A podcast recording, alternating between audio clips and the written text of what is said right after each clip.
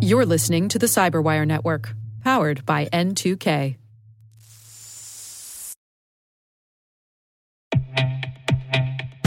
With over 8,000 threat hunters analyzing over 65 trillion signals daily, Microsoft works tirelessly with the federal government to keep our nation's data secure.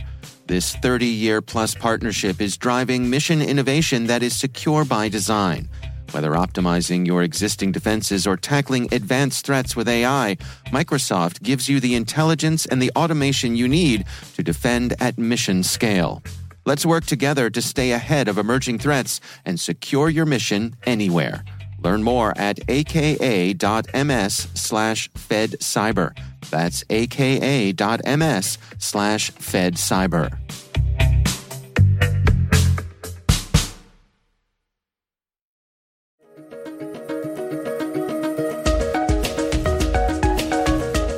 Hello, everyone, and welcome to the CyberWire's Research Saturday. I'm Dave Bittner, and this is our weekly conversation with researchers and analysts tracking down threats and vulnerabilities and solving some of the hard problems of protecting ourselves in a rapidly evolving cyberspace. Thanks for joining us.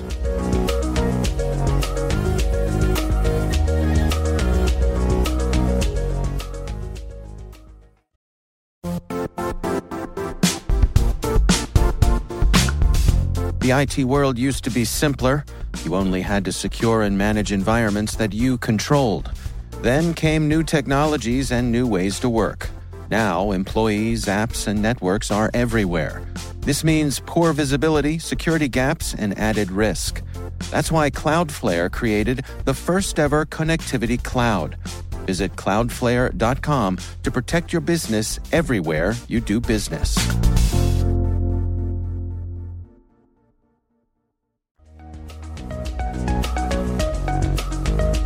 So what we were doing is we kind of proactively look for threat actors, and uh, one of the things that we traditionally kind of look for are some of these Trojanized documents.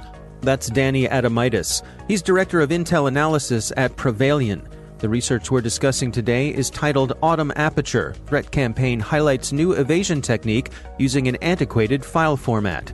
His co author, Elizabeth Wharton, will be joining the conversation as well. We like to focus on this particular aspect because if you're able to catch the document, you can effectively nullify any additional payloads that come after that. So, what we were doing is we were kind of doing a deep dive, and we noticed that in some of these Trojanized documents, we noticed that they had this unique Kodiak flash format file that was being flagged as malicious by some vendors, but not being flagged as malicious by many which is kind of that really nice sweet spot we like to be in, where we can find things as it's kind of an emerging trend or an emerging technique used by these threat actors. By being able to identify that, we were able to kind of raise visibility and kind of bring this new technique to light. And that's what we're really happy about with this particular report. Now, in terms of uh, who we think we're up against here, is this a known threat group? Is this work following on work we've seen before? Where do we stand there? So during our analysis of this campaign, we did see some overlap with a previous campaign that was reported as smokescreen by another security group. Um, so we noticed that there was some trends, and we tried to highlight this um, to kind of note that it may be a continuation of that campaign. Um, but other than that, we don't really have any definitive um, attribution as to who could be behind those campaigns. All right, well, let's walk through it together. Um, sort of take me through step by step. If I were to find myself being victimized by this, how would that have played out?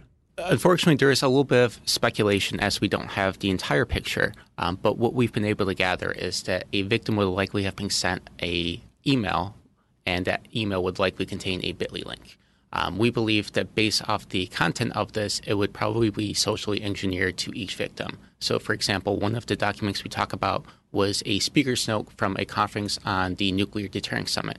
So it would likely be a follow up email saying, Thank you for attending our summit. Based off your interest in some of the conference talks you attended, we wanted to send you some of the speaker's notes. That way you have this as reference material moving forward. Um, please click on this link to download this particular document. Once you have clicked on the bit.ly link, it would then go to a compromised WordPress site where the victim would then download a RAR file. Um, the RAR file is just kind of a way for them to kind of pack it, if you will, and kind of obfuscate it in order to evade certain antivirus detection.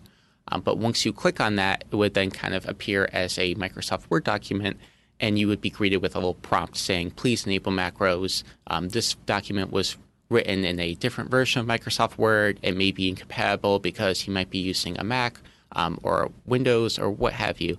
And then when you click on the Enable Macros button, that's when the actual payload starts to form. Hmm. And so, I mean, this is, this is certainly not uncommon. This uh, tricking people to try to enable their macros. No, and really, it's a classic approach. That's Elizabeth Wharton. She's VP of Strategy and Operations at Prevailion and co author of the report. In this case, it for a conference that had 350 attendees, they had over 367, 61 clicks on the bit.ly link within the first week. So eh, common and highly successful, though.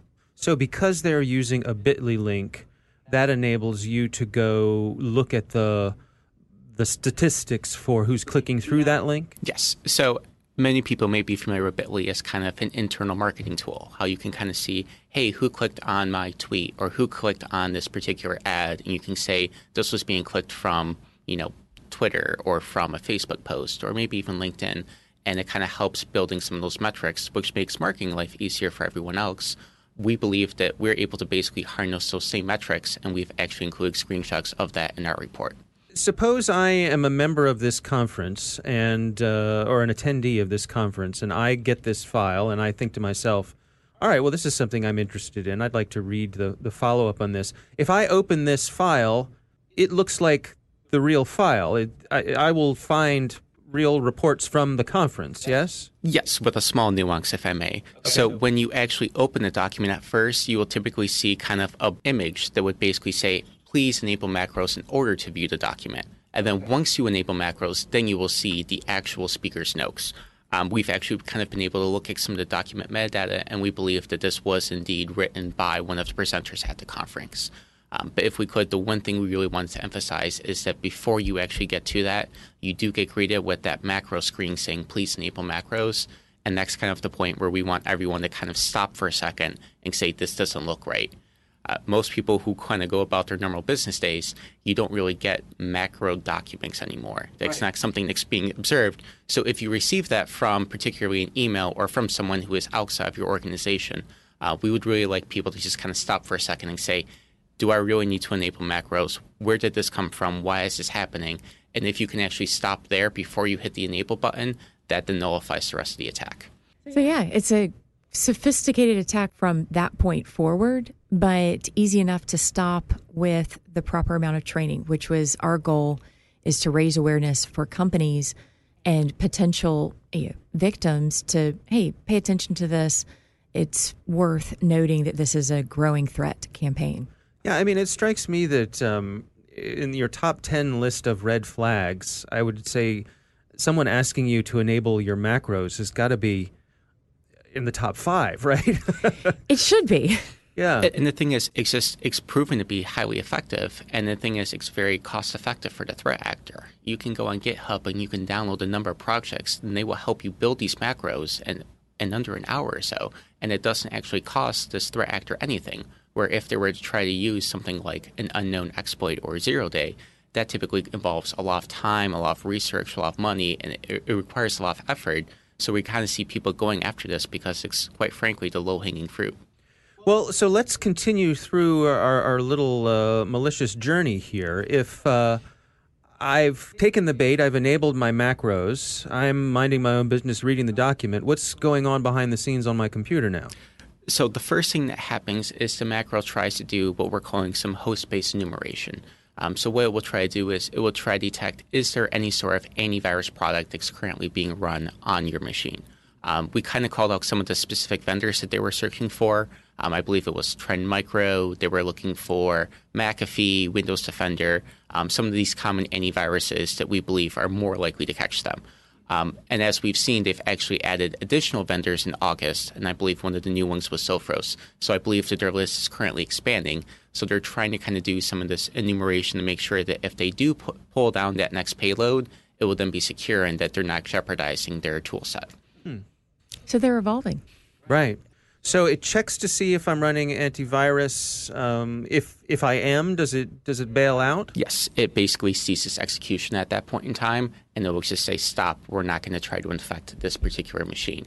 Um, and we've seen you know workstations where there are organizations where one person might be running antivirus, and the person sitting three feet next to them may not be. So it's kind of one of those things where with this campaign of hitting 360 some people they're just making on the fact that enough people won't be running antivirus that they'll still be able to have an effective campaign. Now, will, does it at this point is it doing any reporting back that this is what I found? So we have noticed a little bit of reporting back. Um, in the August campaign, there was a new function how it looked like they were trying to pull the application version. So in this particular case, we believe the application is Microsoft Word, and they're trying to say, is this a new version of Word? Is this an old version of Word? Um, we're still we still don't fully understand what they're doing with that information yet, but it does appear to be kind of that heartbeat message that yes, it was enabled or no, it was not enabled. So suppose uh, I don't have antivirus running. Where do we go next? So the next thing it does is it tries to actually pull down that next payload. So what it will do is it will start a scheduled task and it will try to reach out to another compromised WordPress site that we believe is hosting a malicious HTML document, or as we kind of call it in the document, an HTA. So what that will do is that will basically then be converted into your normal executable that everyone is familiar with, and that we believe is the first stage payload. And what's the functionality of that payload? Unfortunately, we were not able to obtain any payloads related to our documents. Um, so we this is still kind of a continuing investigation on our side. Um, but one of the other reasons we wanted to start publishing these IOCs is because while we do not have perfect visibility, um, we believe that some of the other partners in the antivirus industry may be able to find additional payloads based off this research. And we're kind of hoping to kind of use this as a, a foundational report to maybe expand upon later. I see. Now, one of the interesting things about this is that they're making use of an old file format to hide what they're up to. Describe to us what's going on there. So traditionally, when people create a macro, a legitimate macro in Microsoft Excel or Microsoft Word, um, that script will get saved off as a VBA file or a Visual Basic application. What we've seen them do is they basically have taken that same functionality of the Visual Basic file and they've just kind of converted it to a Kodiak Flash file format or FPX. And this is, again, quite simple to do where you can even just right click on it and rename it as a Kodiak Flash file, and then they've just inserted that into the Word document. Um, we suspect that this was being done because the Kodiak file format is not being scanned as regularly or as tensely as some of the known VBA attacks. Um, so we've seen VBA being used and abused by a number of different actors, such as Emotet um, and, and just kind of everyone else. So by switching to this different format, they were able, actually able to drop their detection rate by almost 66%, which would then give them higher um, a higher chance of success during your operation. I mean, it's like nobody's looking for pagers these days, or uh, right. uh, criminals using Messenger to get their message across rather than sending it. Uh, you know, you send a courier rather than sending a text or other electronic, and by taking it off the grid, it permits the higher rate of success it's almost a security through obscurity. Yeah, I mean, it's it's. I couldn't help thinking as, I was reading through this that um, the fact that they were using this Kodak FlashPix format, I wonder if some of the the antivirus people can just look for the fact that someone's using such an old file format at all, Now, even before looking inside what might be in there. Like that raises a red flag. Who's using a Kodak FlashPix format? You know, uh, could that be yeah. an indicator at all itself, right? Yeah. I mean, that's, and that was one of the goals of releasing the report with the information we had was to give businesses and uh, teams that running head start that here's some stuff that perhaps you're no longer thinking of or you've assumed level setting within your uh, company that of course everyone knows not to do this well remind them you know, of mm-hmm. course we're checking. Well, you may not be checking for this. So by doing that, you can cut down the rate, you know, success rate. Yeah. So where do we go from here? I mean, what are your recommendations for folks to protect themselves from this? And then what are you hoping uh, the uh, other members of the research community uh, do with the information you put out there? So our message to enterprise customers or anyone involved in this is again, it's, it's a very simple of if you see a document asking you to enable macros, you should immediately stop and start contacting your IT or network support team. Um, the message that we were kind of trying to convey to some of the antivirus or cybersecurity vendors in there is that we're now seeing this new technique, and um, we would kind of like to highlight this to make sure that it's being uh, given attention and that new signatures are being deployed to look for the Visual Basic applications as well as this new file format, the FlashPix format. New old file format. Yes, this new old file format. right, right. And uh, again, just to kind of maybe jumpstart some investigations there where maybe they have some indicators that this was being used in their network and that you might want to go back and kind of look at those machines to see if there was any additional payloads that were downloaded. I mean, and you're looking at who they were targeting as well as going after the academic, the research, the nonprofit. That's a sector that perhaps you don't realize how many conferences you go to a year. And by going to that conference and you trust those conference materials, that perhaps, again, just don't get lulled into that false sense of security. Mm-hmm. Yeah, I mean, it's an interesting story here. Uh, the technical side, of course, but then also the social engineering side of how they're going about targeting these folks who I, I suppose they believe have information that could be of use to them. And it's legitimate information. I mean, it's not as if they created a document that was in itself just uh, garbage, so to speak. It's right. It's the actual uh, research reports, papers, and taking that aspect of. I mean, who's going to suspect? Oh, well, this is yeah, this is the paper from the conference I attended, or this is the certification, or some other document that I'm not suspicious of the document itself. Mm-hmm. Yeah, that itself doesn't raise any red flags. Uh, so while I'm enjoying that document, it's already begun. It's buying time, really. It's already begun the its activities behind the scenes. Yes. So from a social engineering aspect, this was very well executed on their part. The one other thing uh, we would like to highlight was as this campaign was employing the Kodak FlashPix format, uh, we decided to have a little bit of fun with the name Kodak. So that's why we obviously named this particular campaign Autumn Aperture. Um, but during the course of our research, we actually recalled that one of the old uh, Kodak um, campaigns, like one of their official campaign slogans, was that you click the button and we'll do the rest. So we threw a little Easter egg in at the bottom where we said, you enable the macros, the malware will do the rest. There you go. Nice. Our thanks to Danny Adomaitis and Elizabeth Wharton from Prevailion for joining us. We'll have a link to their research on Autumn Aperture in the show notes.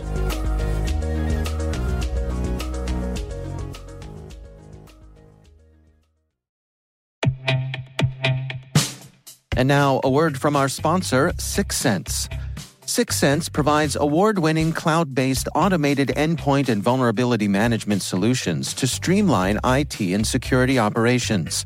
With its advanced platform, businesses gain complete visibility and control over their infrastructure, reducing IT and security risks and optimizing operational efficiency. With Syxsense, you'll get real time alerts, risk based vulnerability prioritization and remediations, and an intuitive automation and orchestration engine so you can focus on your core business goals. Confident in the knowledge that your enterprise is secure, compliant, and running smoothly. To learn why enterprises choose Syxsense, visit syxsense.com.